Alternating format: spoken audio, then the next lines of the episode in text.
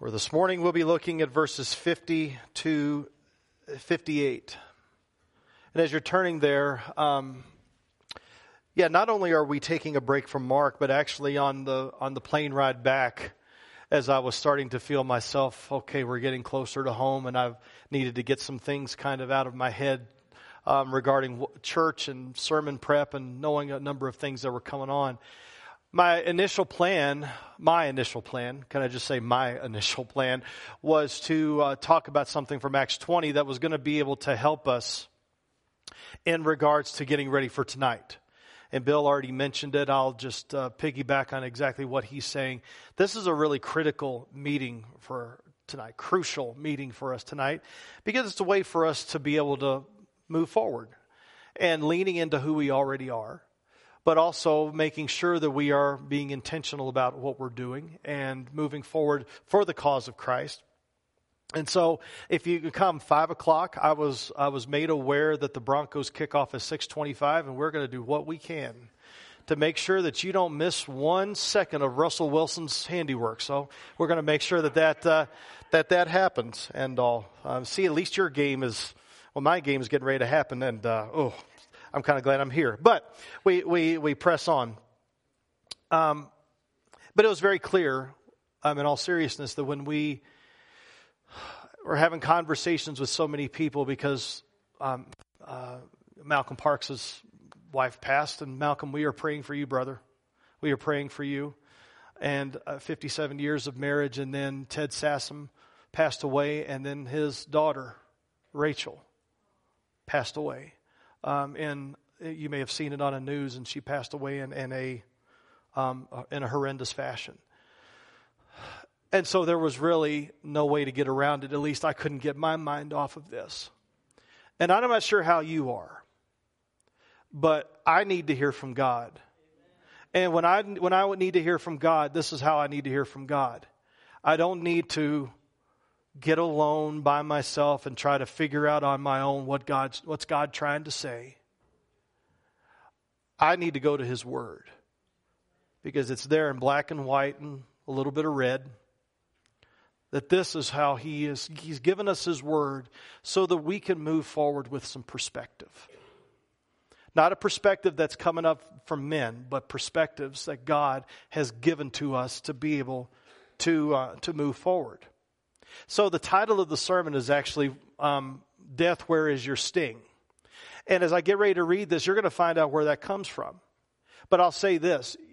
As I ask that question, if you're not familiar with the thrust of the direction of the Bible, here's the answer to this is death where is my where is thy sting um, it's in my mind it's in my heart it's right on my front doorstep yeah the sting of death is right here what a stupid question but in reality, what we're going to see is the ultimate effect of death for the believer, but also what the ultimate effect of death will be for the unbeliever.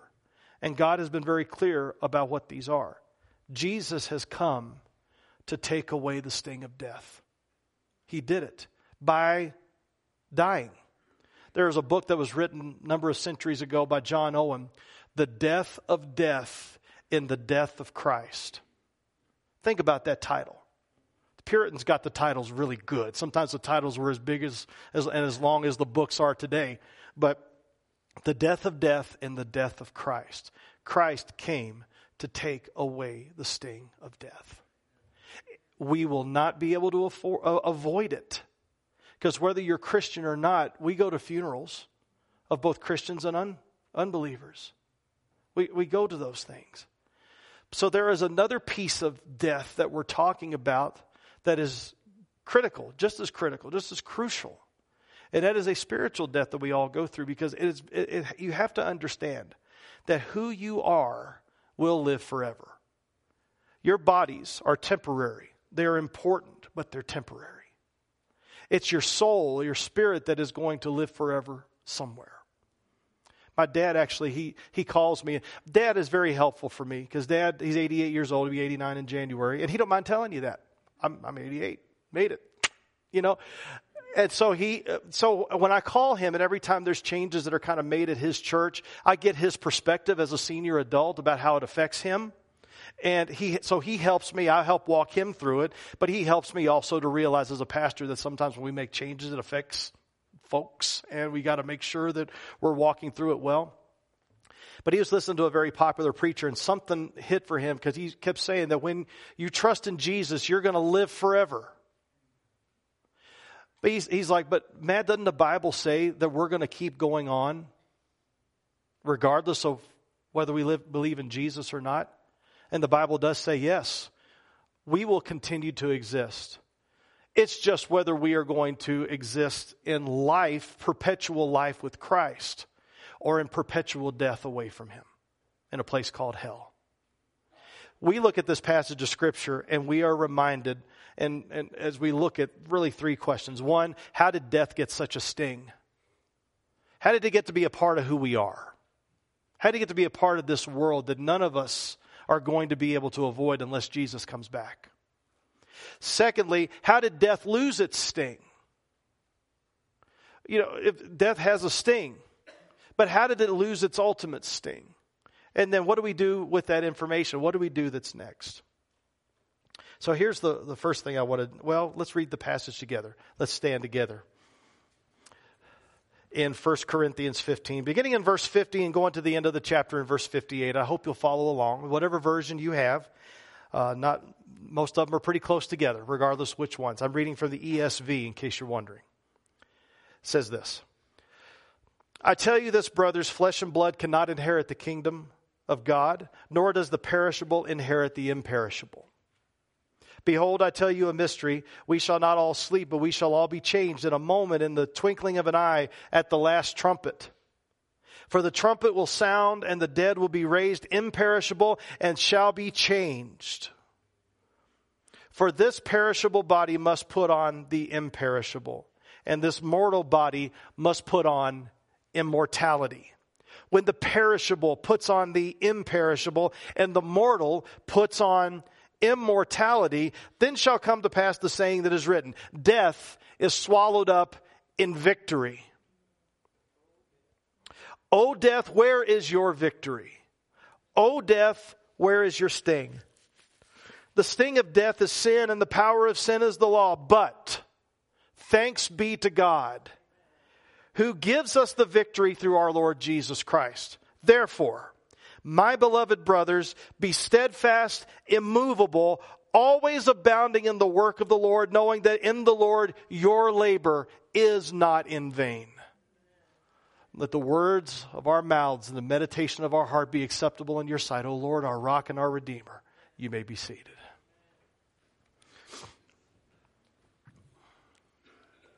So, how did death get such a sting? For the majority of the created time and created order, death has been a part of who we are. It's been a part. We've been surrounded by it, we have experienced it. Some of you, you know people, or you may yourself be looking at it right face to face. And when we look at this, we know that it came in not because it was originally part of how things were originally things were where death was not a part of it. That Adam and Eve had been a recipient of eternal life. But they were given one thing to do, or not to do, I should say. They were called to keep the ground and to, and to, and to work it in Genesis 2.15. But later on they were told that there is a tree, the tree of knowledge of good and evil. You may not eat of it. If you eat of it, you will die. That's Genesis 2. Genesis 3, though, there was someone else that had a different message. The deceiver comes along in the form of a snake, and he comes along and he said, Did God really say? So, whenever I say that question, and I've been here almost 11 years, you probably will be able to mouth exactly what I'm getting ready to say after this. That is the foundation of all sin, is questioning God's word. That's why I have to go to His Word because I feel like if I try to go somewhere else to try to find an understanding of something that is really nailing me and, and, and, and, and hindering me and, and harming me, and I try to go somewhere else to get some understanding, then there's no guarantee that they're going to lead me down the right path. I have to go to His Word. And I have to give you His Word. Otherwise, there, I wouldn't be much of an under shepherd to you. But what, his, what, what Genesis 3 was saying was that did God really say? And he said, Well, it's okay for you to eat of it and touch it. God's keeping something good from you. And when Eve said it, that she looked and she saw that it was a delight to the eyes, she took it and she ate of it and she gave it to Adam. He took of it and he ate of it. And then suddenly it says their eyes were opened and they saw their nakedness and they went and hid. God began to walk in the cool of the garden. He comes along and he's saying, Adam, where are you? Skeptics will come along and they will say, well, if God's God, then he wouldn't have asked that question because if God's God, he would have known where Adam was. It wasn't the fact that God didn't know where Adam was. He wanted to have Adam express if he knew where Adam was. Where Ad, if Adam knew where Adam was because he was hiding from God. They were having full fellowship, and now they were hiding. And so God covered them. There was a shedding of the blood of the animals that covered their sin, that covered their nakedness. And now, from then on, until Christ comes back and establishes his kingdom and death is done for, we will be surrounded by this. We will read about it in the news. We will watch it on the news. We may use it as a form of entertainment when we're watching movies. And what has happened to us, I think, when we watch these movies and these pieces of entertainment is that death has lost its sting for us because it's just a part of the entertainment. When in reality, it is a life being taken, whether it's portrayed as an entertainment value or whether it's something that is seen on the news. A life has been taken we come along and realize that the curse of sin means that all of our physical life will be limited. None of us on, in, on earth will live forever. Even as we celebrate people that live to be 90, 95, 100, 105. I think there was someone that died recently that was 121 we look at it and we're thinking 121 number of things come to our mind. One, that's a long time. And two, oh my word, could you imagine to be living to 121 years old? But even then, in light of eternity, how long is 121 years? Quicker than that. So we have a limited life, but also the death, the curse of sin that led to death here on earth also means that we are now separated from fellowship with God. Now, when we are born, we want to run away from God, not toward Him. Christ has to come by, by His death, burial, and resurrection and change our hearts to make us run to Him. I mean, some, some of us are running so far away from Him that we think we're actually okay outside of Christ. I'm fine. I'm happy with my life. We're running away from Him thinking we're fine. And in reality, the deceiver has, just like Adam and Eve, deceived us if that's where we are. And so when we look at this and we see here that the sting of death is sin, sin means disobeying what God has called us to do. And the power of sin is the law. What the law does is show the, God's commands and His direction and His precepts. We think of them as the Ten Commandments. The first six are talking about how you have a fellow, or first four rather, are talking about how you have a fellowship with God. That's called the first table. The second table of the commandments are how we deal with each other, which is why when Jesus came, He distilled all of that down into two commandments. Love the Lord your God with all your heart, soul, mind, and strength. The second is like it. Love your neighbor as yourself. On all of these hang all of, on these hang all of the law and the prophets. So it's distilled. Jesus puts the groceries on the bottom shelf. Love God with everything that you have. Now here's the, here's the thing about sin, and here's the thing about the power of the law, which again, I'll remind you of what R.C. Sproul said. None of us can keep either one of those for more than five seconds. You can't love the Lord your God with all of your heart any amount of time. And think about even the expectations of your life. Every so often I try to read productivity books because now, since I'm now the only pastor that's here, I've really got to be sure I'm managing my time well. I can't just float. I have to manage the, you know, the hours and sometimes the half hours and the minutes uh, very, very closely. And the thing is, is that every day I start off thinking I know how the day's going to go. And every day I start off thinking, I'm going to do this and I'm going to do that. And I'm going to end the day feeling like that, boy, those expectations were made until what happens? 8.30, 9 o'clock, something happens, either from my own neglect or something else happens and it messes up the whole plan. And I have a choice of either getting upset or rec- recognizing that, well, maybe God is bringing about his plan in my life and I just need to chill we have to make sure we can't even fulfill our own expectations much how much more can we not fulfill god's? And so we when we realize this romans 3.20 says that for by works of the law no human being will be justified. In other words your ability to try to keep the commandments you can't do it you can't do it. And you can't put your own stuff on other people expecting them to do it. You're not God. You're not Junior Holy Spirit. And so we have to recognize where we're coming from that sometimes when we, we can't fulfill God's laws and yet we're expecting people to fulfill ours. Come on. For by works of the law, no human being will be justified in his sight, since through the law comes knowledge of sin. The law tells us where we have strayed, where we have blown it. All have sinned how many? I'll do it again. All have sinned. How many?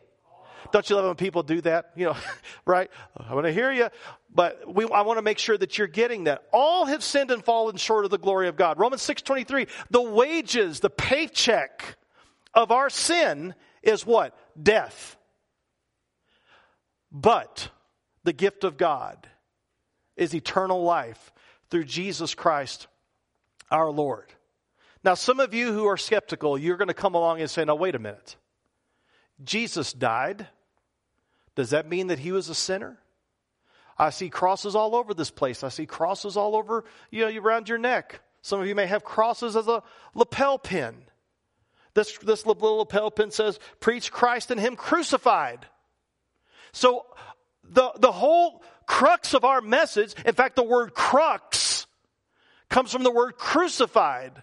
The whole basis of our message is about a death. Dealing with our death, dealing with the world's death, but also dealing with Christ's death. And some of you may say, well, does that mean that Jesus sinned? And some people are coming to that conclusion. More and more evangelicals now are saying that they believe that Jesus actually sinned. Let me tell you this. If Jesus sinned, he needed a savior. He would be disqualified from being a savior. But why did Jesus die? Well, that leads us to our second question. How did death lose its sting? In 2 Corinthians 5:21 it says for our sake he made him to be sin who knew no sin so that in him we might become the righteousness of God.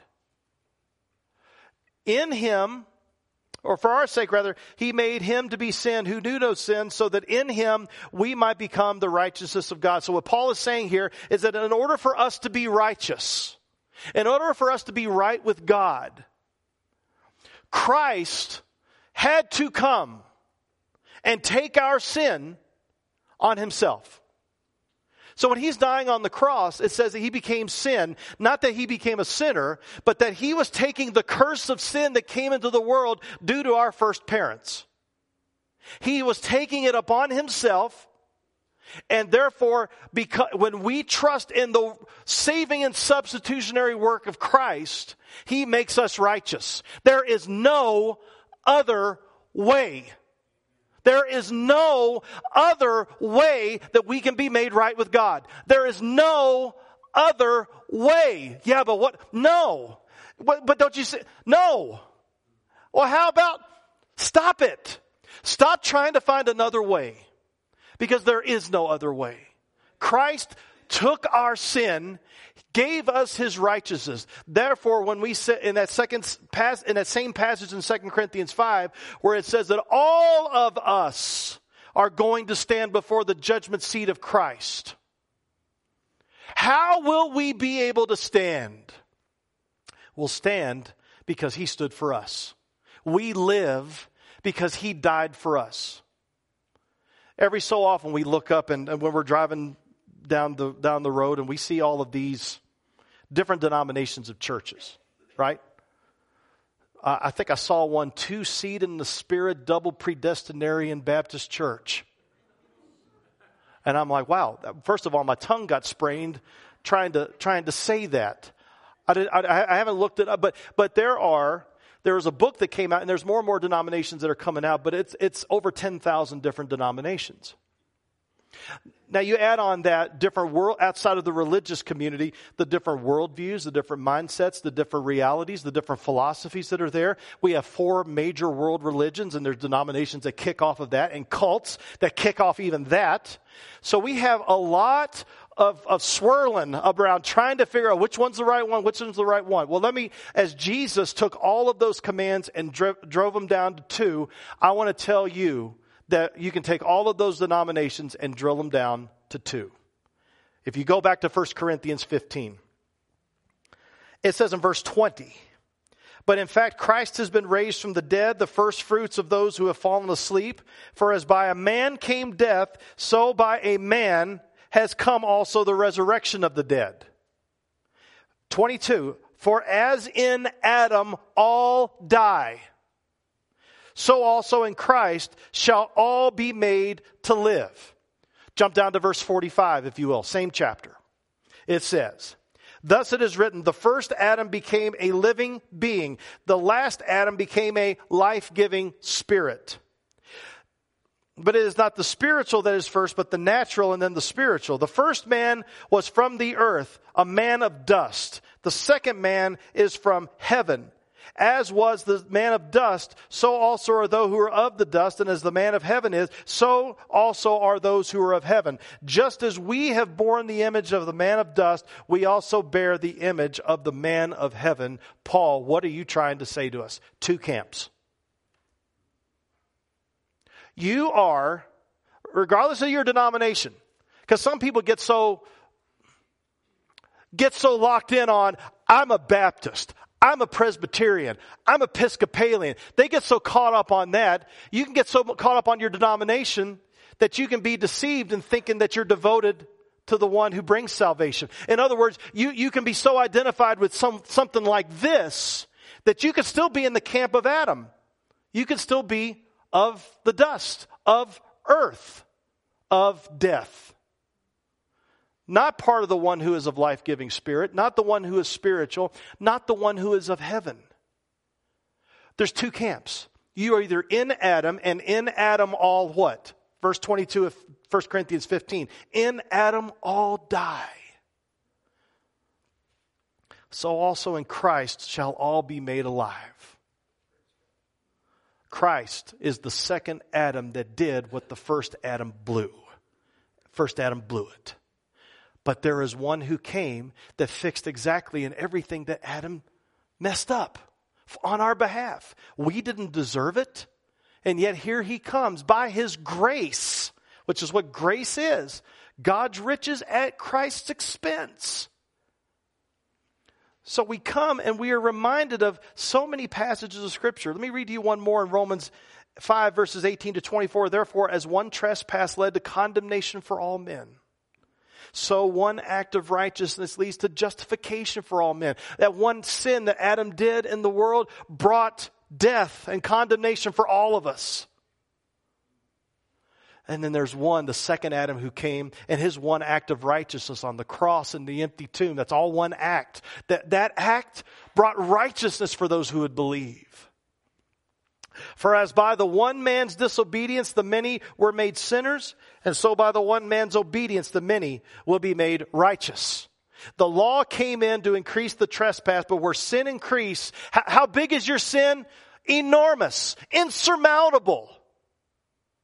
How big is God's grace? It says the law came in to increase the trespass, but where sin increased, grace increased all the more.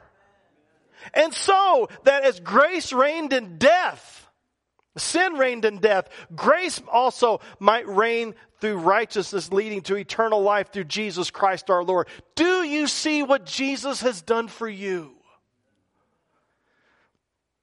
It is important to recognize the consequences because who is this being written to? If you go back to verse 50 that I read felt like back in the midst of time, but in verse 50, it says, Now I tell you this. What's that word? Brothers. Brothers and sisters, that was an all inclusive word back then, meaning those who are part of the family of God, those who have been rescued by Christ and brought into his kingdom and brought into his family. He's talking to Christians. And he goes on to say, flesh and blood cannot inherit the kingdom of God, which is why when Jesus came up to Nicodemus in, in John chapter 3, you must be born again. You must be born of the Spirit, Paul says. You must be born from above. They all mean the same thing. It's not just enough for you to be born. All of you here, I'm not the most scientific guy in the world, but I know all of you here have been born once at least. You're here. And maybe most of you, hopefully most of you have been born again. Hopefully all of you have been born again. But it is not just enough for us to be born. That's universalism. We need to be born again. There has to be a change in us. Not just mouthing a bunch of words and then going on our merry way as if our life is continuing on. There has to be a change that is going on. And only Christ, only Christ can rescue you. Because Christ came as fully God because he is the law giver. And only God can keep his law. Because only God is holy and perfect. Yet we aren't. We are not holy. We mess up all the time in our thinking and our speech and our actions. We mess up all the time. And we're not perfect. We're not holy. But Christ came as a man to stand in our place because we couldn't do it. It's a big fancy term called substitutionary atonement. He is paying for our sin, atonement, by standing in our place. I fear some of you may feel like that you're good enough, and I said this before, that God didn't have to really work that hard on you to save you. We are all sinners. All of us have fallen short of the glory of God, but have been justified. If we are Christians, we have been justified, and that penalty of sin has been taken away from us. Some of you may remember a, a singer by the name of Luke Garrett. Luke Garrett. Um, he actually died of a heart attack back in 2016. He was only 57 years old. And um, on a CD that I just, you know, you go through things and I'm, oh man, it's like revisiting an old friend.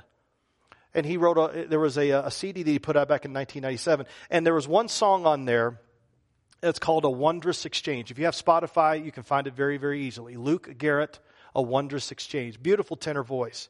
He said, This is the song. This is the lyrics of the song.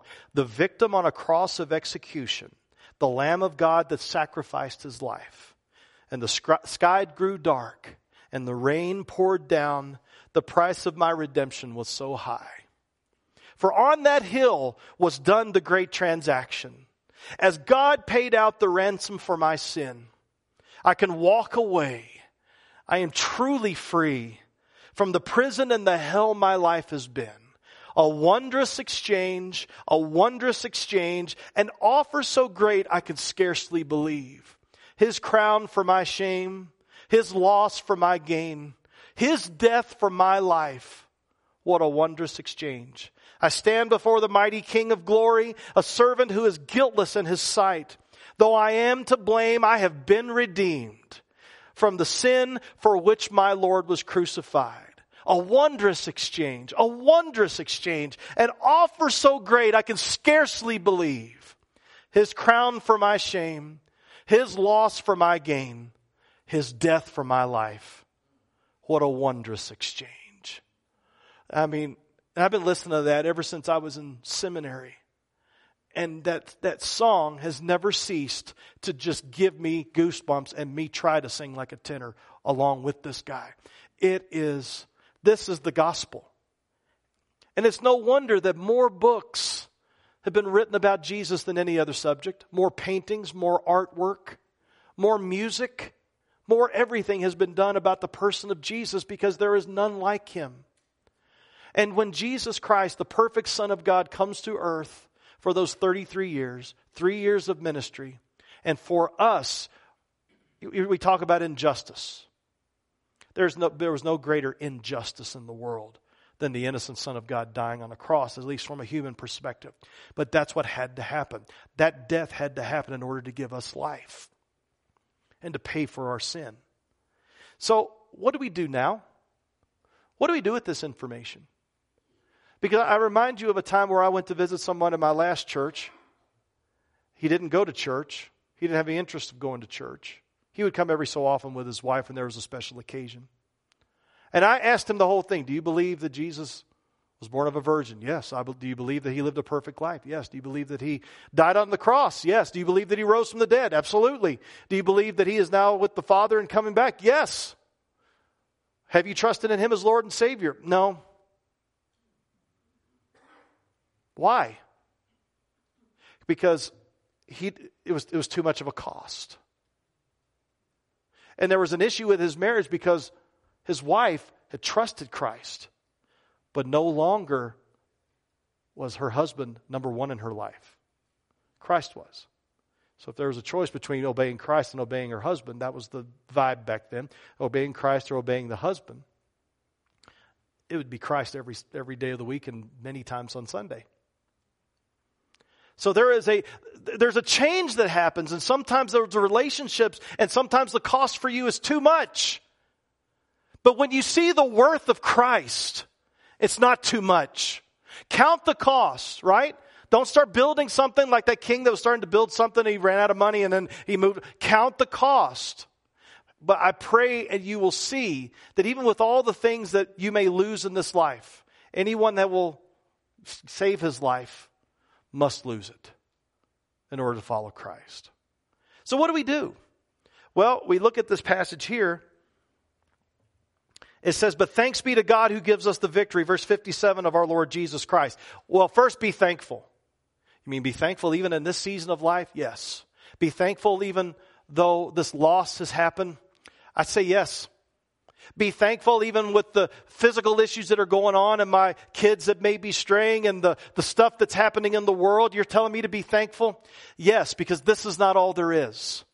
There is hope beyond this life. It, Jesus said, in this world you will have trouble. And I love that about Jesus. Jesus wasn't giving us the soft sell. Well, whenever you come to us, everything is going to come to me, everything's going to be smooth. TV preachers may say that. That's not what he said. That's not what Jesus said. Jesus said your life is going to be tough. You're going to be in a world of brokenness, this Babylon system, Revelation 17 that talks about. You're going to be here. This world is going to be filled with death and, and hurt and pain and suffering and hospitals and doctors and bad news. And you're, you're going to be filled and surrounded by it. But we can be thankful because this is just temporary. Your light and momentary afflictions are setting up for you a weight of glory beyond all comparison that we look not to the things that are seen. Now look, not, he's not saying, you know, just be oblivious. No, look at what's being seen. But your ultimate gaze has to be on Christ. Because the reason that sin and death is in the world is our fault. We have decided, I don't want to have anything to do with you. Well, no wonder we got seven billion people on the planet trying to do their own thing and coming up with their own solutions. No wonder it's a mess. We need to turn our eyes to King Jesus. And if we turn our eyes to King Jesus, we see the thankfulness that he came to fix what we broke. Grateful for that. Grateful for that. And I hope you are too. We should be marked by thankfulness, not by greed, not by gossip, not by being grumpy, but by being thankful. Turn your eyes upon Christ. For, then he goes into verse 58. And when I went to see Katie Vogel in the in the hospital, because she's she's having a rough go as as well with some things, and I asked if there was a passage of scripture you'd like for me to read, and she started quoting this one. Therefore, my beloved brothers, be steadfast. What does that mean? Faithful. You stay faithful. Yeah, but you don't know what's going on in my life. I don't, and you don't know what's going on in mine. We are all we all are tempted to get away from that faithful path. We are all tempted to, to do that because sometimes the faithful path is harder and the unfaithful path is way easier. And sometimes we have so much hard in our life, I'm like, oh, I'll just go this way this time. Don't do it. Knowing what Christ has done for you, He will give you the strength to stay faithful. Hang in there. Hang on to Christ. And remember, it's not how hard you hold on to Him, it's how He's holding on to you. Immovable well, that's only by the grace of God as well. But don't move off of the path that He has for you. Then it says, abounding in the work of the Lord. You know, when we're busy for the work of the Lord, then some of those other things that may happen, that may tempt us while we're idle, Won't happen if we're busy doing what God's called us to do. We may not be called to ministry per se, like maybe I have been, or other people that are on the mission field, but you've been called to salvation. If you're a follower of Jesus, you have been called to salvation. And if you're not a follower of Jesus, He's calling you. And some of you are working really hard to not respond to that call. I, I, I hope you'll just surrender and submit. But we look at this and we realize that He has called us to do something, He's gifted us to do something. But in the hereafter, we realize that Jesus is going to take us to where He is. That one day we're going to heaven. There's a, um, a, a, little, another little article that I was going to actually put out next month, um, trying to just help you to have something to take with you. But um, I'd like to pass it out to you tonight. It's called Our Resurrection, Hope, and Joy, because because of the resurrection, Christ has defeated death, and therefore the sting of death is gone for us. And we can even, in the, in the grip of that, find some sort of hope, knowing that He has us. But if you aren't a follower of Jesus, I want you to realize the consequences. You may think, well, I'm going to go to heaven anyway because God's a, God's a good God and He's a nice guy. You're confusing Him with Santa Claus. He's not Santa Claus. Because if you are spending all of your time wanting to be away from Him in this life, you are setting a trajectory by your own choice into this next life. You're not going to be with Him there either. You have made that choice. You have made that call to reject Christ even after hearing hundreds and hundreds and hundreds of calls to receive Him. For God so loved the world that He gave His only begotten Son that whosoever believeth in him will not perish, but have everlasting life. That's a promise that you can take. It's better than a bank. I almost said to the bank, it's better than the bank. So, the sting of death, yes, in part it is here. It is significant. It is crushing. It is getting our heads around this. Even deaths in my family that happened 20 years ago. I still cannot get my head around it. And I still think of that, that, that my nephew of mine is that I can't look at a picture of him without this. And I read the Bible a lot. I preach the Bible a lot, and sometimes I still don't get it. That's why I need His Word, because he's t- He tells me what I need to know, even in the midst of my emotions wanting to go everywhere. He centers me. He, he's my North Star. He's my anchor. He's my rock. He's given me His word. And that's where I'll run. You have a choice of where you're going to run. I am telling you the only place to run is the only one who can give you comfort and give you perspective in this matter. The only one who has defeated sin and death and hell and the grave. And his name is Jesus Christ. And you may, may need to commit to him this morning. You may never have before. Or you may have, and you have found yourself drifting until you've heard the word this morning, not because of any skill or whatever I may have, but just because God's good and His word, and His spirit is, is showing you some things in your heart, and you're like, well, I've, I've drifted. I didn't realize how far I've drifted. Oh, Lord, bring me back. Bring me back. This place over here. Oh, this place over. Oh, no, I, I miss you. Bring me back. And He will you have options this morning. You can come and talk to me. I will pray for you. It is a great privilege for me to be used of God to pray with you and for you. You may need to just talk to God. These steps are open. And I know some of you are hurting and hurting badly, whether it's of the three I've mentioned earlier, or maybe you got some things going on in your life. Come before God. Or you may have a friend that's sitting beside you and you're like, I don't have the strength or the energy right now to go do that. Will you pray with me? Do it. Do it. But the, don't leave here without knowing that you are right with God because He sent His Son for you to take your sin so that you might be right with God. Some of you, you may need to start the process or end the process, as the case may be, of joining this church after, after I finish praying, after, after I finish praying and introducing the song, I'll be right down front. You can come and talk to me.